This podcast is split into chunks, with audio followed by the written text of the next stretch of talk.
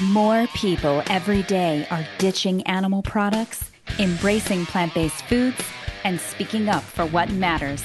With my experience as an international instructor for vegan nutrition and an award winning author, I interview experts, innovators, and celebrities about the global movement towards a plant based future. Do you want to learn how to combat the injustice in our food system affecting your health, the animals, and the planet? Well, you're in the right place. It all starts here with Eating Like You Give a Damn. Welcome to the Eating Like You Give a Damn podcast, the place to discover your passion for plant based living, one bite at a time. I'm your host, Stephanie Harder.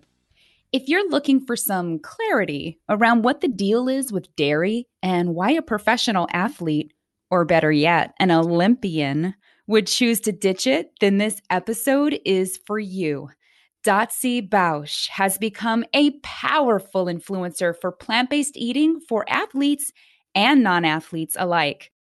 In the Olympics, while writing for Team USA while facing staggering odds, she produced a medal at the 2012 London Olympic Games, eight U.S. national championships, two Pan American gold medals, and a world record. You can find her triumphant story chronicled in the Netflix documentary Personal Gold. Dotsie is one of the stars in the newly released film The Game Changers, which chronicles one of the world's most dangerous myths about protein and has been named by VegNews in 2019 as one of the top 20 most influential vegans in the world. Her popular TEDx talk titled Olympic Level Compassion has garnered over 275,000 views and has been a catalyst of change for thousands of people. Her latest initiative is founding the nonprofit called Switch for Good, proving that cow's milk is not part of a high performance diet. In this interview, we chat about how Dotsie once struggled with an eating disorder that nearly claimed her life before choosing a vegan lifestyle. And she sets the record straight about some people's concerns about whether or not veganism is an eating disorder. She shines some light on dietary racism, one of the most overlooked food injustice issues directly affecting the livelihood of our African American, Asian, and Latino populations. And I think you'll really feel like your eyes have been opened to this issue. And she explains what milk is meant for, how it's produced, and why it's not as healthy or even necessary as we've been taught to believe. Plus, Dotsie gives us fun and helpful tips during your vegan transition for the upcoming holidays. Hey, health coaches. If you are a plant powered coach or wellness practitioner and you want help with getting clients and growing a thriving online coaching practice, I started a Facebook group just for you.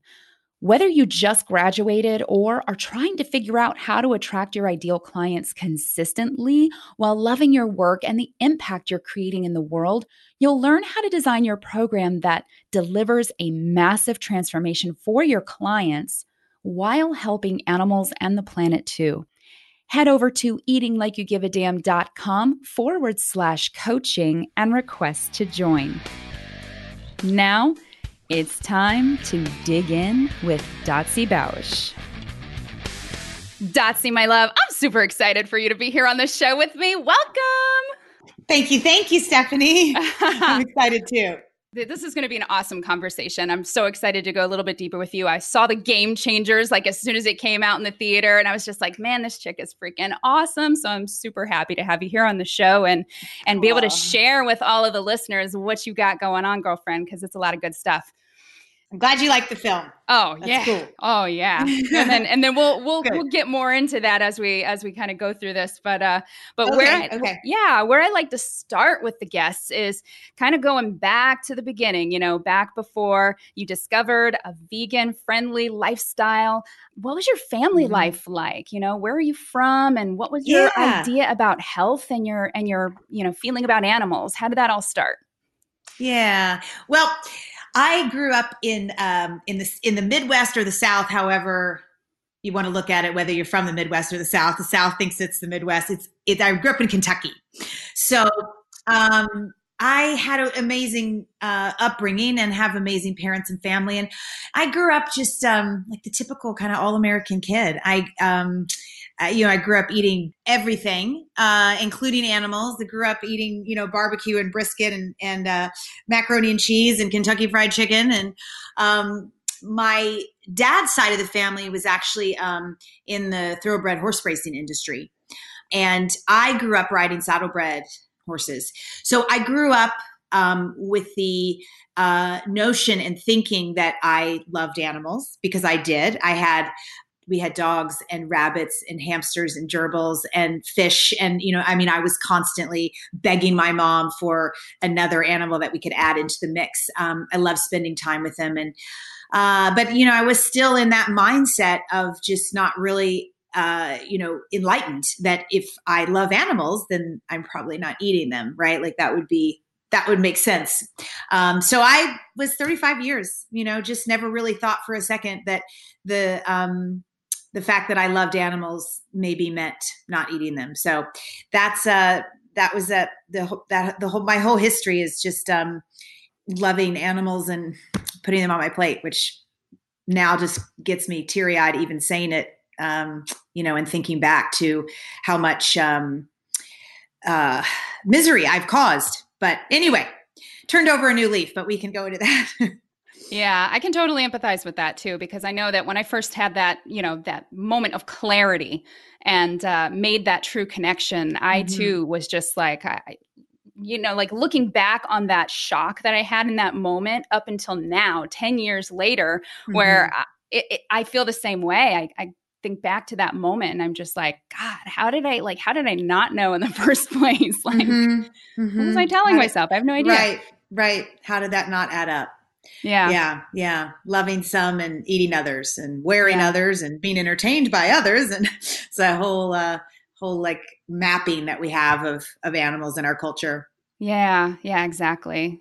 I'd love to go deeper with that with you specifically because of your mm-hmm. uh, connection with building Switch for Good and all of that good stuff. But I know that there's something um, very interesting about your history too, where you were battling an eating disorder. And I know that I've got some listeners that are probably really, really interested in that because there, there seems to be some sort of a correlation with some people. I've read it online. I don't know where this came from at all, but veganism and anorexia are somehow like related in some way. Mm-hmm. And I'm wondering if you've heard or read about that too. And then maybe tell us a little bit about your experience. What yeah. led you to the eating disorder? Well, I get no, I have I get emails all the time about it because if you look at veganism as a restrictive style of eating, then of course it can be correlated and connected to um, uh, it, uh, all types of eating disorders, really. Um, so, you know, as you and I both know, um, it is for us the opposite of restrictive. It's complete and pure and open freedom you know? It's it's living in alignment with your values. It's living with life on your plate every day instead of death.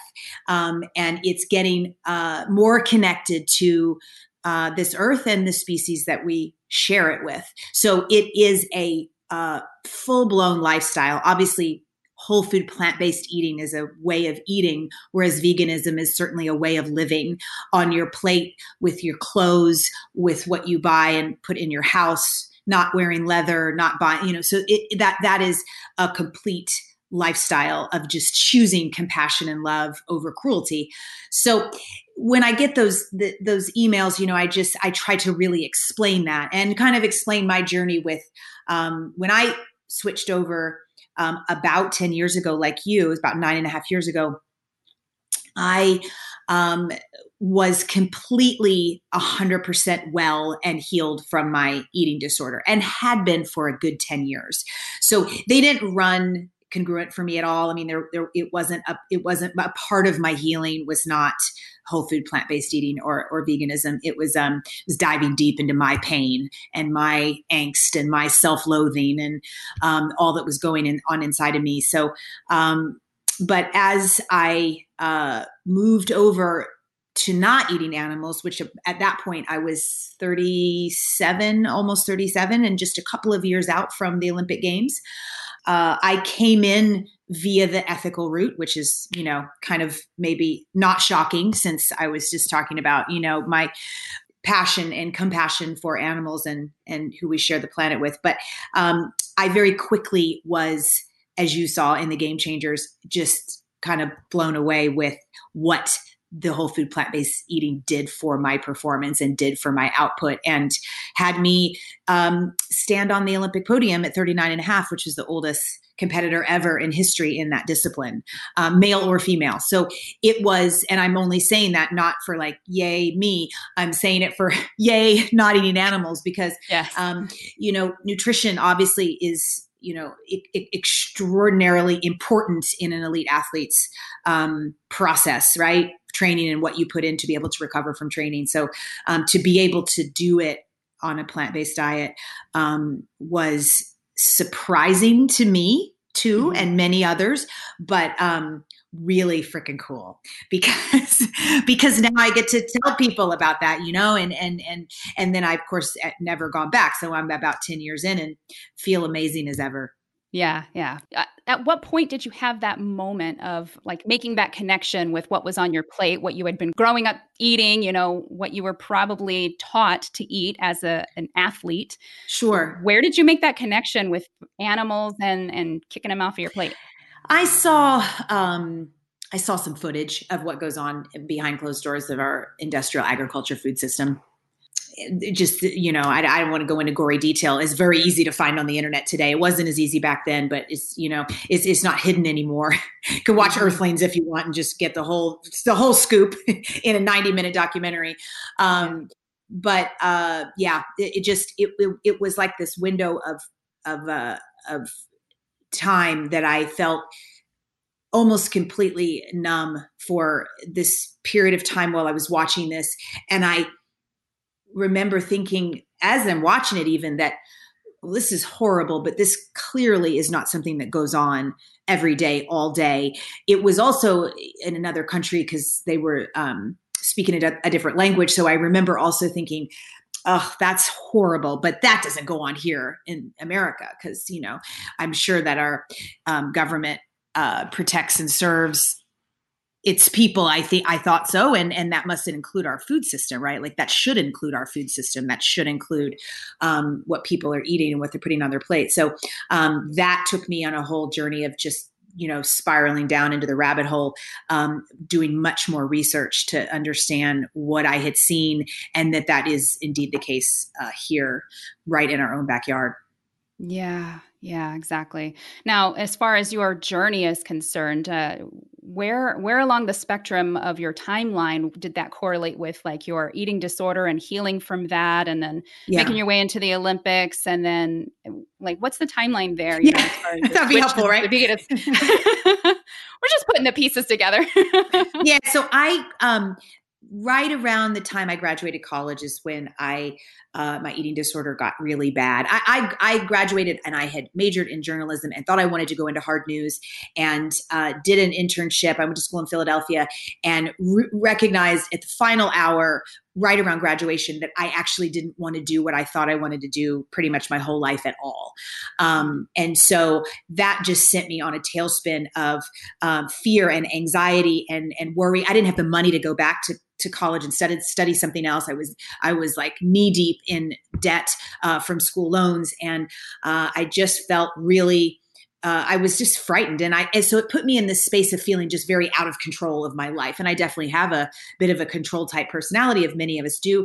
And so slowly but surely, I just started to uh, place control over my intake of my food because that was the one thing that I I felt like I could have control over, um, mm-hmm. which is true, right? We all that's pretty much maybe all we have control over in our lives uh, at, at, any given any given day. So I started to slowly but surely control my food, and it and it it just completely took over my life and spiraled spiraled way out of control. I got very very sick in a pretty short period of time with anorexia that then moved into bulimia. So that that was about a five year five year period of time where I was really quite sick.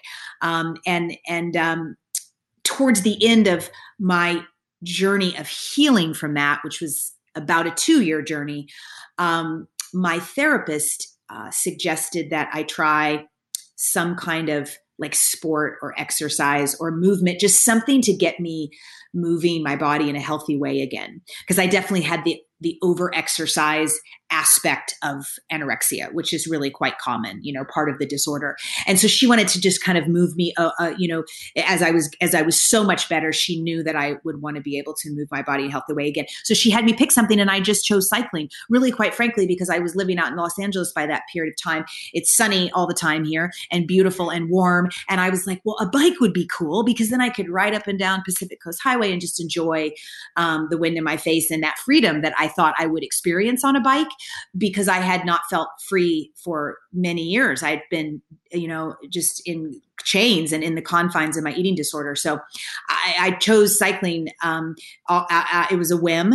And, um, you know, I just, I, I literally just kept going with it. I mean, my story is just a story of not quitting because um, I, I, wasn't all that good in the beginning. Um, I was never that all that even that talented in it, meaning physically talented. Like when I went to the U.S. Um, Olympic Training Center and got tested, blood tested, watt bike tested, you know, measurements of of performance and output. I came like very marginal amongst you know those that may make it to the Olympic Games. So that point, um, I started cycling at 26, and by 29, I was uh, starting to to get good, and by 30, on a on the U.S. national team and traveling around. And then um, Olympics was 2012. So from the time I started cycling, it was a good 13 year journey to to get there. Yeah. Yeah. So you just like woke up one day and decided, you know what? I think I think I'll enter the Olympics with this. You enjoyed it that much and you're yeah. that competitive. I love it. I know. No. I mean, when I when I started cycling, I I, I mean, I had I had no dreams or aspirations at all to go to the Olympics. I mean, just because that sounded insane. I was just loving being well and and being free. And then i started racing and i liked that. I liked how it felt. I liked the competitiveness out of it and i wanted to see where i could take it. But it wasn't until probably you know a couple years out from olympics that i realized that i had a shot Mm. So it, I mean, you know, it was a it was a long it was a long road, as it should be, right. as it always is to the Olympics, right? Because you can't just enter; like you have to obviously qualify, and it's a whole. There's a lot of people fighting for the spots, and um, you know, you don't find out you make the team till a few months before. Right, right. So then let's talk about your nutrition during that journey, yeah. right? So yeah. so what was your nutrition like when you were first starting to really train hardcore when you knew you were entering the Olympics? Like what was that yeah. like for you? Well, I mean, I was an omnivore till 35, so I mean that was that was, you know, 8 years of my cycling career. Mm-hmm. Um which in that period of time um I was eating whatever because I had come out of my eating disorder and really had, you know, created some healthy rules where I was not going to be weighing any food, counting any calories, measuring any ingredients of foods. And I was very clear with my nutritionists about that. And they were very respectful. So I was just eating whatever literally anything and everything and just you know just trying to um, recover and get enough calories in and, and and just you know i didn't really think all that much about food. I've never been uh, a very good cook at all so i just it was like just kind of i just ate because you know was I had to eat. And, um, but by by the time I had had moved over to whole food plant based, that's when food started getting really interesting and exciting to me. Um, and I think mm-hmm. it's because I was soulfully connected to it now. You know, there was a reason I was eating the way that I was eating, and it felt very empowering to say no to you know animals and animal products i love that that experience of of saying you know you know, no, I'm not going to have that, or that's not, you know, at a restaurant if they didn't really have, you know, something that I, you know, that a whole food plant based type of meal that I, it was empowering, saying, you know, that I'll go eat after, or you know, and not bending to say, oh yeah, I'm, I'm going to eat that. So um, I just started diving into, you know, the nutrient more nutrient dense foods. I, I really started recognizing that it was the it was the foods that were high in antioxidants high in nutrients high in vitamins high in minerals that were going to help propel me to recover faster and help propel me to be able to produce more out, output and and bring my performance up. Um, so instead of focusing on what you hear a lot of athletes talk about macronutrients, right? Carbohydrates, proteins, and fats. I was focused on micronutrients and just really tried to fill my plate with as much color as possible. Um, and if I did that, I easily was getting in enough macronutrients. I think we are mm. like we we're, we're, like way over obsessed with macronutrients, um, oh, yeah. and nobody needs to be unless you are a uh, physique bodybuilder like those are right. the only people that maybe have to like move that around a little bit as they bulk up and then shred for competition. The rest of us, so what is that like a half a percent of the population? I don't even know. Including many professional athletes. Like if you are getting enough calories and nutrients, you are getting enough protein. You are probably getting enough carbohydrates. Like it it just automatically is in all of the foods because every single plant food has all three macronutrients. That's the other thing that if something was alive, they have carbohydrates, proteins, and fats. So all plant foods have those in them. So you fill your plate with them and you're going to get enough. We've been so fed this information about what we're supposed to be eating as far as how we're supposed to be getting our nutrition, particularly protein. Mm-hmm, and um mm-hmm. and yeah, it's just it's interesting. So that's yeah. why I really love what you're doing with Switch for Good, particularly. Yeah, it's really been um you know, it's just been so long that we have been fed this information, um, mostly spirited by industry uh, and selling their products to us, right? I mean, that's most of the mark. Well, not most. That's all of the marketing that we get, right? And you see some of that, a lot of it in Game Changers, right? With the with the meat industry and how um, much they push that idea on us. So, you know, it seeps in that seeps in over time. And it seeps in you know it seeped in when it started you know in in the in the 50s and 60s and 70s when our parents were um, kind of learning what they should will should or would or end up putting on on their plate. And then that just filtered straight down. So it was just like a part of americana you know growing up. And so we don't there's so many things that we don't question you know you just don't even question that that's the case or not the case. It just is and so that's what you're eating. And um, that was really the impetus of switch for good is stopping taking a breath and just asking the question mm-hmm. does that make sense that cow's milk is a of full good nutritional value for a human being an adult human being right? Because we're not we're not still needing breast milk from our human mother. So why are just questioning that whole belief like and, and and then peeling back the layers and of course understanding that not only do we not need it it's quite noxious for us to be um, ingesting. So i think just in anything we just we need to just be asking more questions you know just open honest questions about not only our diet but you know the cars we drive and and and you know what's what's in our homes and the, and the relationships we build. I mean you know it's just um just being a little more inquisitive yeah, absolutely. I agree 100% because I know that, uh, you know, back when I first found out this information, I never even thought to ask those questions. And so I right. know there's still a huge part of our population that because we're just so inundated with the advertising, the marketing, it's everywhere, right? And then every time, you know, a study comes out that's not funded by the meat, dairy, or egg industry, you know, or mm-hmm. pharmaceutical mm-hmm. industry, you know, there's another study that contradicts it. Right. Yeah. And if you ask people, or at least in my experience, when I ask people why they eat meat, there, I've never heard an actual reason. Like it's just, I mean, we eat meat because everyone else eats meat. Mm-hmm. I mean, mm-hmm. that's the truth. I mean, I, I and I, will put myself in that box for 38, 35 years. I didn't have some this whole reason I, that I could give you. It was like because that's just what we do.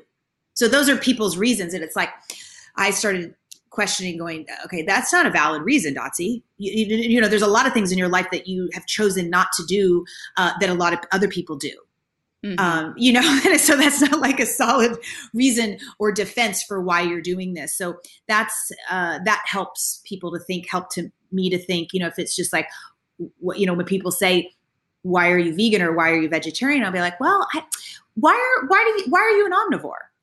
You know, it's yeah. like they they never really know. Uh, I didn't either because it just it's mm-hmm. just it's the norm right? Like that's the that's the carnistic view like that's the norm and then vegetarian and veganism is like this niche like you know thing that we should question. It's like no we should question all of it. Yes. Yeah. Yeah absolutely. Now uh, now as far as you getting that amazing role that you got to participate in the game changers how did that all come about for you? Um it was uh i i was connected with um uh, uh, James Wilks, who, who is the one that takes the journey um, to figure out how he can recover well from uh, blowing his knees out, the UFC fighter that um, takes us on the journey in the film. Um, uh, Brendan Brazier connected me with him. So Brendan oh, nice. Brazier is the author of the Thrive Diet, and he, he and I were, were friendly.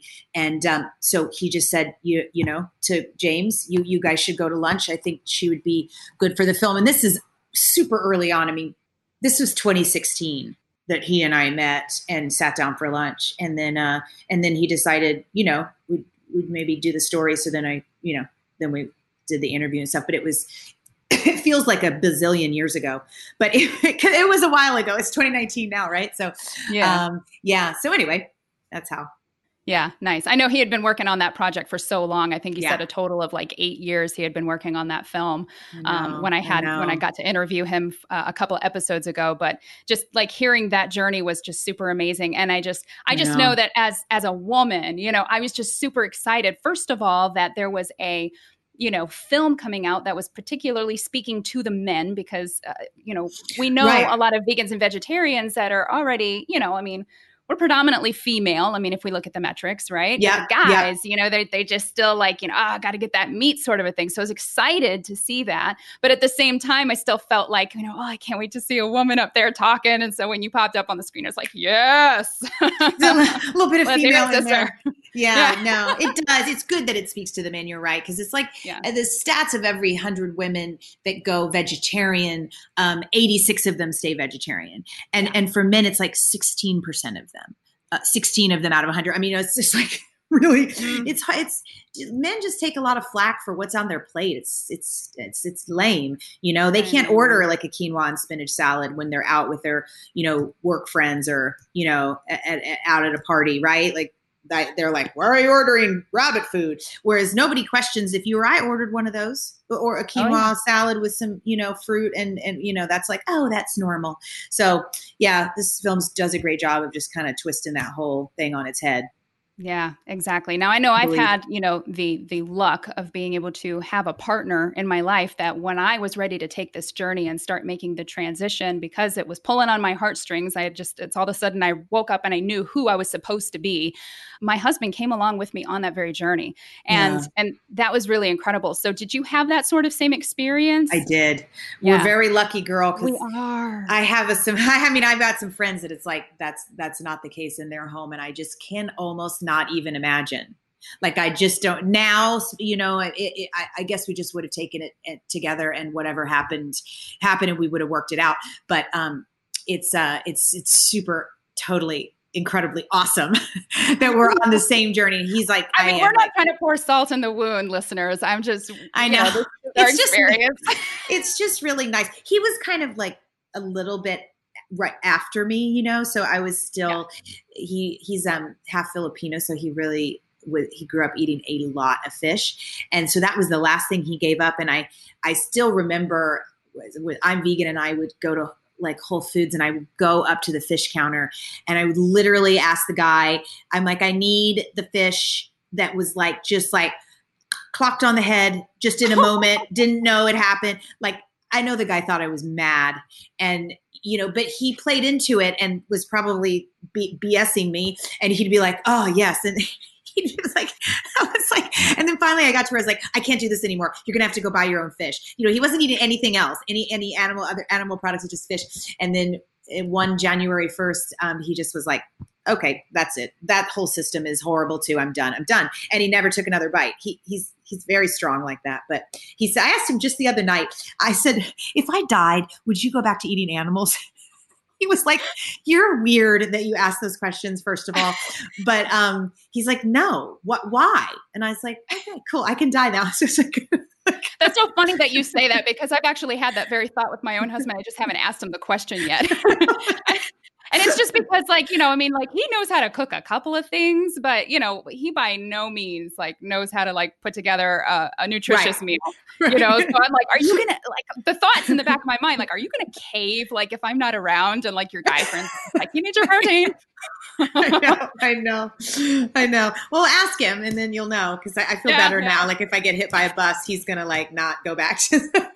There's peace of mind with that, right? You know the mm-hmm. answer. yeah. Oh, that's awesome.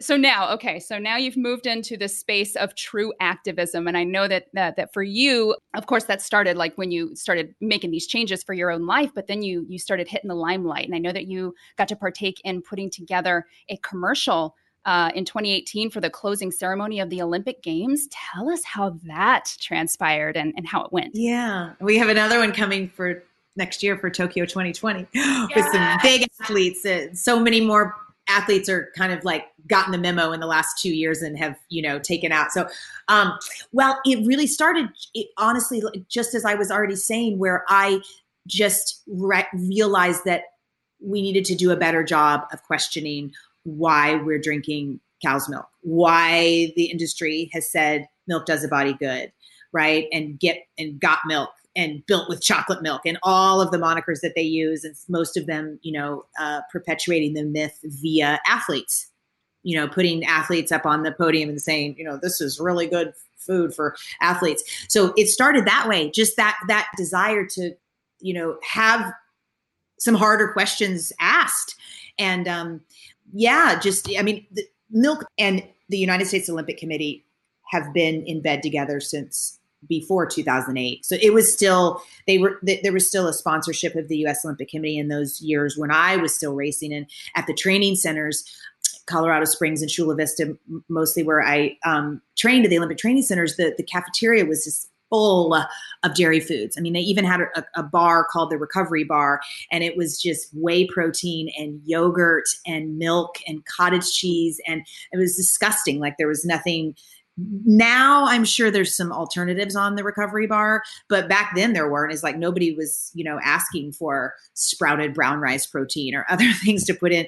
So i just was like you know this is so gross. And and and so many people have major digestive issues with cow's milk, right? It, over half the world's population. It's it's almost 70%. I, I, mean, that's a problem right there. That's a food justice issue is what that is. That that we are as a country anyway, our government is pushing a food group on people on the, on their people that can't properly digest it and obviously there's loads of issues with not being able to digest something properly right? From from um, stomach cramping to bloating to diarrhea to constipation to waking up with stuffy nose to mucus in your lungs to psoriasis to i mean you know i every day almost every day i talk to somebody who has some kind of you know issue whether it's a skin condition or a, you know a digestive issue and nine and a half times out of ten if they take out dairy it's gone Mm-hmm. You just people just don't even know. They don't know that they have an intolerance to it. They don't know that they have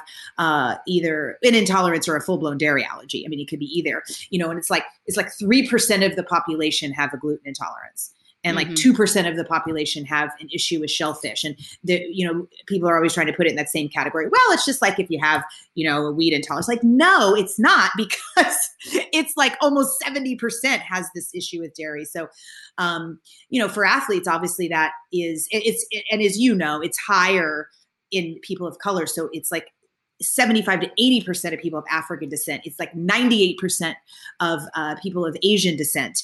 Um, it's yeah. 85% of people Latino descent. So, I mean, that's, uh, that's almost everyone, you know, I mean, those are really high percentages. And so athletes drinking this and uh, drinking it or eating it dairy foods and, and having this issue, obviously that's a major performance inhibitor you know like yeah. if you're getting have mucus in your lungs or you are waking up with severe digestive um, you know stomach cramping from you know having it before you went to bed or, or whatever so yeah it's just um uh, that that's that was our that was kind of our launch at Switch for Good, and then since then we've we've turned into a full blown 501c3 and have all sorts of um, awesome activism projects, and we've been growing. You know, we've got um, we have a whole team now, and working hard towards uh, next year because it's a it's a big year for us. Yeah, 2020. Fantastic. Yeah. Oh, I'm excited to see what more is coming. This is great. Good stuff. Now, I know that you uh, you also, you know, just to kind of extend what you were just talking about with the injustice, the social injustice. I mean, we obviously know that there's, um, you know, animal injustice there, but right. you got to participate in the USDA dietary guidelines hearing for mm-hmm. 2020 through mm-hmm. 2025 because I think they do that hearing every five years. Is that mm-hmm. right? That's right. Yeah. yeah. Well, they they review the dietary guidelines for Americans every five years. So yeah. they'll listen to public commentary the year before they're going to change it again. So yeah. Yeah. And I know I'm going to put some uh, some links in the show notes so that way listeners can actually go and see some of the highlights from that. But you got to speak, which was amazing. Mm-hmm. mm-hmm. Um, and you were talking about uh, you know dairy and and you know what you were just talking about as far as um, you know athletes are concerned. And can you just give us like the little Reader's Digest version of what your core message was to these people that are making these decisions on our behalf about nutrition? Yeah, yeah.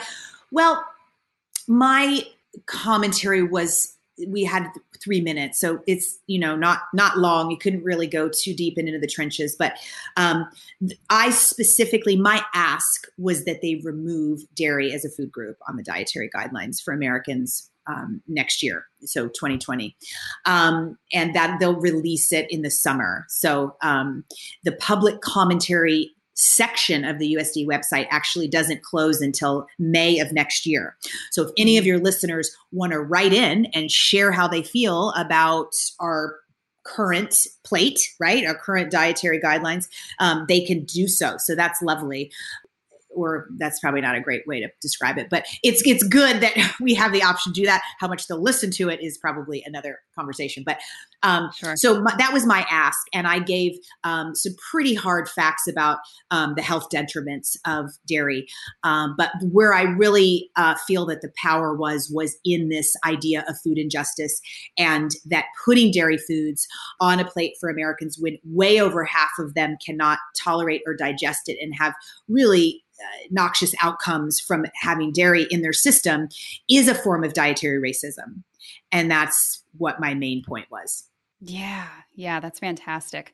And I know that uh, Dr. Milton Mills was mm-hmm. also there and speaking mm-hmm. on that sort of a subject yeah. as well. Yeah, yeah, and exactly. Yeah, which is great that that people are actually speaking up about this particular injustice because even you know especially people of color like they don't really know that there's a big injustice happening there. No. Yeah. We just don't know. None of us yeah. know. Yeah. Yeah. I, I you know you meet people all the time that are like suffering from something and it just there's just it doesn't even occur of what it could be. In fact people will more likely say i might have to try to take gluten out. That could be it way before mm. they're going to say, you know, it's just like, oh boy, you know, oh, that yeah. again goes back to like what we've been taught and fed our whole lives. You know, and a lot of people think that they need dairy foods to get certain nutrients, like it, it's not available in any other food.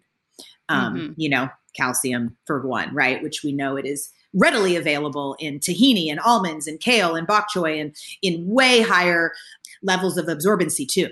So yeah. it's just knowledge and you know education. Yeah.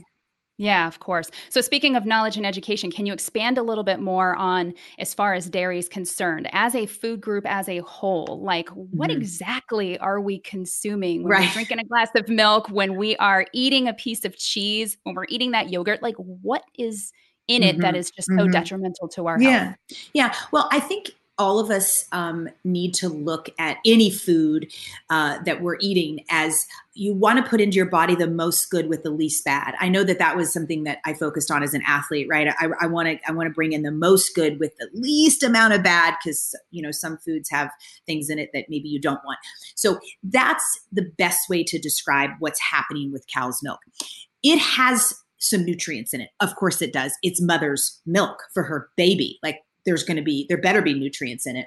So it has some calcium. Is fortified with vitamin d. It doesn't actually have vitamin d in it. Nothing does. Fortified. Um, and it has some potassium. It has some magnesium. But with those nutrients comes a laundry list of things that we don't want in our system and are not good for us and can really throw us off and perpetuate disease. So some of those things are saturated fats and trans fats. So you know m- most people have kind of an idea of that um, that role of saturated fat and trans fat, in creating um, arteriosclerosis and heart disease. And if you eat enough saturated fat and trans fat, you're you're going to be on the road to our number one killer in the country, right? At heart disease. It also has a really high intense hormone cocktail because it's a it's a you know it's a pregnant mother, um, and I'm saying a pregnant mother because they impregnate them immediately so as she's being milked for the milk that we see in the grocery store, she's already pregnant again. So for any all the mothers out there who have been pregnant, um, and you might have felt a little hormonal during that period of time, during and after. That's what we're drinking. So high levels of estrogen, progesterone, um, high levels of cortisol, which is our stress hormone, uh, testosterone. Um, 70% of our dietary estrogen that we consume comes from dairy foods. So multiple studies have shown uh, a direct link to prostate cancer and dairy foods. And um, some studies studies have shown a direct link to many of our hormonal based cancers. We all we all know like I don't want to be taking in any more estrogen, right? That's where just even you know people like oh I don't want to have soybean or tofu or something because there's estrogen. We don't want to be taking any estrogen. We know that's not good in terms of cancer, um, and it's it's especially harmful for the hormonal based cancers like breast cancer, ovarian cancer, prostate cancer, um, uterine cancer. So the the really playing with fire, um, drinking or eating dairy foods, and then if you have a yogurt or a cheese, those are highly condensed versions of a glass of milk right? So then you're you're getting more than you ever even thought possible in a just a single glass of milk. Um, so that's just a you know quick description of, of, of, some of the reasons that we want to lean into other foods that give us those nutrients, that give us the calcium, give us the magnesium, give us the potassium, which are loads and loads of foods, uh, all, you know, plenty of plant foods, especially, and then without all that bad. Exactly. You know, and also speaking of the injustice as it comes, you know, when it comes to our food, let's talk a little bit about those cows because I know that, you know, a lot of people tend to gravitate more mm-hmm. towards health when they make this switch. Mm-hmm. Other people, like you and I have experienced for ourselves, we start down that path because we have an emotional connection we make a, a specific connection to uh, our, the empathy that we have for these animals that are being exploited for producing these products that we're consuming, right? So, mm-hmm. as far as the cows are concerned, for listeners that don't really understand what that process looks like, can you kind of take us yeah. through the the life cycle of a dairy cow? Yeah, yeah. So I think you know we have been well, I know we have been fed a lot of lies uh, in in terms of you know, happy cows and grassy fields and wonderfully taken care of.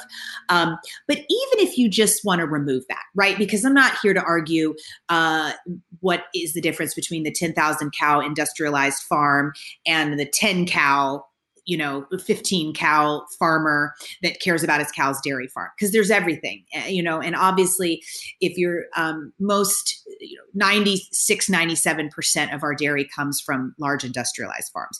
So if you are walking down the street and buying your local you know pasture raised whatever they you know all the terms that they use to make us feel good about it which is you know what a lot of people are are saying um I, I what i hear a lot like oh no no no i buy like the you know i even hear hormone free and you're like that's impossible. Because exactly. right, it's a it's a mammal and it's, it's filled with hormones. Um so even if you're just if you're doing that if you just stop for a second to think about why farmers are raising cows and impregnating them and having them being milked is for um, profit. I mean, that, that's what they do for a living.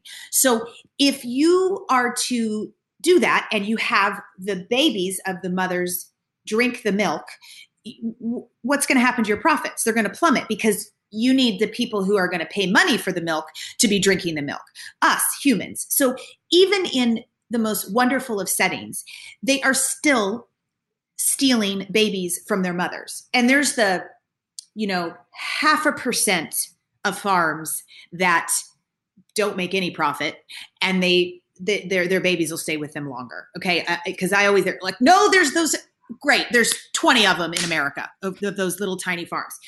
For the rest of it and all of the horizon and organic valley and fairlife and all that shit in the grocery store that as has done they've done a ton of undercover investigations on is the most the highest level of horrifying cruelty you've ever seen both to the cows and the, and how they treat them and the misery a day to day that they live in. Um, but just the fact that the mothers are torn away from their babies at around 24 to 48 hours so that then we can hook them up to machines milk the crap out of them for at four to five times a day so that the milk can go to us repregnate them have it happen again and again. And they carry their babies for nine months just like we do. They give birth without any there's, there's no pain relief. There's no oh here now here's your epidural. Um, you know so painful. And then the baby's gone into the shed you know in the little boxes they go for veal uh, and the mother goes through it again and again and again and again until she is so exhausted and so empty that she is considered spent by the industry, which means she just can't produce enough milk. Uh, so the farmer's not making the profit that that he once was or she once was, and then she goes off to slaughter. So that's a dairy cow's life. Yeah. And now and and and dairy cows they, you know, can live um what, an average of 15, 20 years, maybe 25. Any cow can. Yeah, yeah. beef cow. I mean, yeah, their their their lifespan is um I know a few on on sanctuary properties 20, 21, 22, that, that yeah, oh absolutely. Yeah, right. yeah, yeah. absolutely. Yeah. and mm-hmm. so of course mm-hmm. and they're not getting you know they, they don't get to retire and and you know like after they produce for the industry and go you know like enjoy their life on a pasture somewhere or get shipped to a sanctuary you know they unfortunately that's right. the, that's the mcdonald's hamburger. Exactly the cheap meat. There's no like you know dairy cow sanctuary. It, it, there's 265 million dairy cows on the planet right now maybe a few more. Um, so there's no sanctuary that has these 265 million dairy cows that are be ready for slaughter in let's say you know two three four years um, you you you can't find that. So it's you know and i i i didn't know any of this either yeah. right? Like it was it's not i mean p- people just don't think about it. It's like oh it's just milking a cow. What's the problem? You know but if you're if if you're vegetarian it's it doesn't make sense that you're not vegan because the, the dairy cows they, it, it's it's horror and then they kill them. Mm-hmm. you know what i mean? They're they are they are dying. They're they're, they're not they're not kept alive and, and have this this great life after they're you know milked for a while. It's not it, you know we don't even we wouldn't even have a room for that many cows on the planet yeah. if we kept the dairy cows you know kept sent them to sanctuary. Yeah exactly. Yeah yeah well, yeah. and, and and this is good for just for listeners to hear, just because some people, you know, they they just don't know, like, and and that's what we're here for, right? We're here True. to make sure yeah. that people get little pieces of the information so they can put the puzzle together for themselves. And if they feel so compelled to actually look into it a little bit further and go deeper with understanding why so many people, particularly the athletes that are coming out of the woodworks like you, you know, just hitting the scene mm-hmm. and being like, hey, you can you can look like this, you can perform like this, and you don't need any meat, dairy, or eggs to do it. It's like people are like, okay, why? and so they come to, yeah, you know, like right, it, switch for good. Right. They come to me at Eating Like You Give a Damn. They're like, what's going on with these people? Like, so, so it's up to us to kind of feed them that mm-hmm. information and make sure that people, yeah, and then let, and then people can just make their own choices. Right. They can figure out what fits in their view of the world and how it should be and how it should work, and they can make their own decisions. And if they think that maybe that's that that's not quite okay, but they don't really believe it, you, you could go tour you could go tour dairy farms i've been they'll oh, they'll yeah they'll let you in. I mean, you know, and you're not going to see the the really bad stuff because they're not going to do that while you're there. But you'll still see you'll see the calves in the little boxes, and you'll see the moms hooked up to the machine. I mean, just that mm-hmm. alone to me is like that's like matrix stuff. Like, what the hell are we doing? Mm. I mean, that's not. and it's not necessary. That's the thing, right? That's your right. point. Like, it's not a necessary uh, food group for humans yeah. If it were, then we'd maybe have a different conversation, but we, we don't need it yeah, at all. Exactly. Exactly. Yeah. yeah That's yeah. the whole point of the whole thing. Yeah. it's not necessary for sure. Right. Right. Oh, cool. So, um, yeah. okay. So now we're coming up on the holidays. And so we've got some people that are like, okay, so I'm I'm learning this information. I want to start making some changes. What the hell, Dotsie, do I make for Thanksgiving? like what would be the centerpiece of the Christmas dinner? Like what what do you say to that?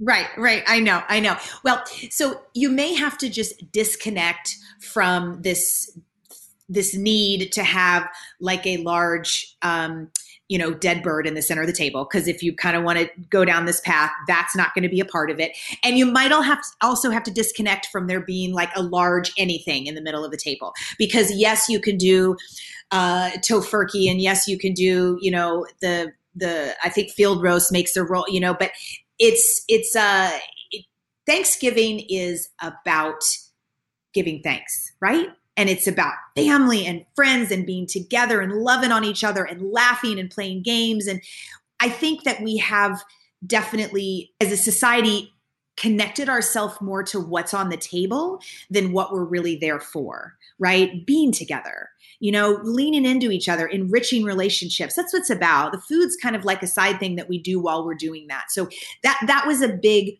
uh, that was helpful for me in my transition, right? Because I had a first Thanksgiving where I was like, well, crap, what am I going to, you know, what am I going to do? What am I going to say? And I just, it was awesome because I was like, I'm going to lean into the people more, you know what I mean? And enjoy the food that I brought. So if you're, if you're thinking about doing this, remember that, remember that's why you're there, right? It's not for the creamed corn. It's to be there with your grandmother. like that's just the point. Yeah. And then when you go, um, you know, be open to going. I, I recognize that if, if your the lens of the world has shifted, it may be difficult to see the dead bird in the middle of the table. Still go and take a bunch of vegan dishes. And if you're like, how am I going to make a bunch of vegan dishes? Honestly, I personally think, and this is what I did my first Thanksgiving. I just went to Google. I the three by three favorite dishes. I, I like the cream mushroom green beans. Um, I love scallop potatoes, and um, I love macaroni and cheese. Okay, so I'm like, I'm taking those. If you literally go to the internet and put in vegan scalloped potatoes or vegan creamed green beans, and a recipe comes up, a lot of them and they're amazing. And it's all all it is is small switches right? Like you're going to switch out dairy milk for some different plant milks and the chefs are amazing. They'll always tell you you know almond milk's worked best for this or oat milk works best for this recipe or what to do. There's replacements for for eggs. If you take flaxseed meal and you take a tablespoon of flaxseed meal with three tablespoons of water and mix it up, it binds in baking and recipes like an egg. So you'll all of this stuff will just rise to the top. You use earth balance instead of dairy butter. It's crazy easy. It really is. So take your favorite dishes, just veganize them, and then don't tell anyone that they're vegan. Definitely don't tell anyone that, they're vegan. that is the vegan. best part. I love that. right, and just let them go crazy, and then you tell them after or the next day yeah. and they'll be they'll be surprised. And just go have a great time with your family. Um, and then you know sort of see what happens those days later because people are going to start asking questions. They're not going to believe how delicious it was. Um, and then you'll have an opportunity right to share why you're not eating animals anymore yeah, that's perfect. That's such great advice too. Awesome. Man, Dotsie, it's yeah. been so cool having you here on the show. So this has been awesome. Yeah, this is really cool. So uh, what kind of like final thoughts do you have that you want to leave listeners with before we find out how we can go deeper with you and then say goodbye? Yeah.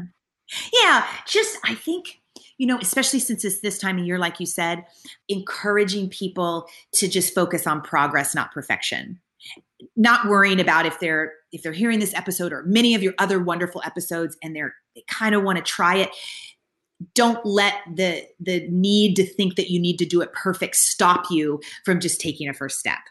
Just do something one one meal one day in your afternoon burrito don't get shredded chicken and put in black beans. Don't get sour cream and stick in avocado. Just take baby steps no one needs to do this overnight um, so just enjoy the new flavors enjoy the new plants try a new vegetable every week I always say that at the market. I still try to do that and I get in ruts and habits and don't. But try try new things, let the flavors come alive and um, just remember to take some steps and don't think you have to do it perfectly. And if you me- mess up, if you want to call it that, no big deal you know so we live to fight another get another day just as we should with anything right? Like don't be so hard on ourselves. Yeah totally. Very good advice. Very cool. All right dotsie so tell us your mission with switch for good and then how can listeners find you there? Tell us about your podcast all that good stuff you got going on Yeah, yeah. Well, we do. Um, we have a variety of different initiatives at Switch for Good. If you go to switchforgood.org, so it's switch the number four um, .org, you can really learn all about us. And we're Switch for Good on like every single social media channel, so super easy. Um, we do have a podcast that is um, shockingly called Switch for Good, so that's easy to find too. I hosted alongside Alexandra Paul, who's a longtime activist. Um, she's also a longtime actress. She was um, Baywatch star for many years, and she is lovely and funny, and we just have the best time. Um, so yeah, if people feel like tuning into that, we we have athletes on and doctors and dietitians and um, some celebrities, and just you know we just we're we just do something similar to what you do right we just we just have conversations and we pull out what people have to bring um, to the table and we just try to um, provide a little bit different type of thinking, right, than the the the mainstream. Yeah, yeah, yeah totally awesome. It has been so awesome having you here. Thank you so much for joining me, Dotsie. You're a freaking rock star. You too. All right. Thank you. That was Dotsie Bausch, Olympian, renowned speaker, and co founder of Switch for Good. Visit switchforgood.org to view the groundbreaking commercial we talked about that aired on NBC during the 2018 Winter Olympic Games closing ceremonies and also on ABC during the Academy Awards broadcast. And that's switch the number 4 good.org. You can find a YouTube link to Dotsie's recap of the USDA 2020 hearing posted by Plant Based News which discusses the food injustice, particularly involving people of color. That link is in the show description for this episode within your podcast player. Follow the initiative on Facebook and Instagram at Switch for Good and tune into the Switch for Good podcast. And when you do, holler at Dotsie and let her know you heard her here on the Eating Like You Give a Damn podcast. This wraps us up for our first 20 episode season of the show, and what an incredible season it has been. We are taking some time off for the holidays and to round up next season's incredible guests while also helping vegan coaches to maximize their income and impact so they can become better advocates for the global shift towards a plant based future. Now, if you like this episode, please consider leaving a review in iTunes or Apple Podcasts so that more people can easily find the show. And don't forget to hit that subscribe button so you don't miss out on the new episodes starting back up after the holidays. If you are new to the podcast and this is your first listen, go back and check out previous episodes. There is such a variety of topics under the plant based umbrella, and each expert and celebrity guest brings such a unique perspective to each idea. If you're looking for vegan friendly support and recipes, and updates on the show, request to join our Facebook group of Rebels at eatinglikeyougiveadamn.com forward slash group. I really appreciate every one of you listeners. Thank you so much for hanging out with me and Dotsie today. And until next time, veg on, Rebels.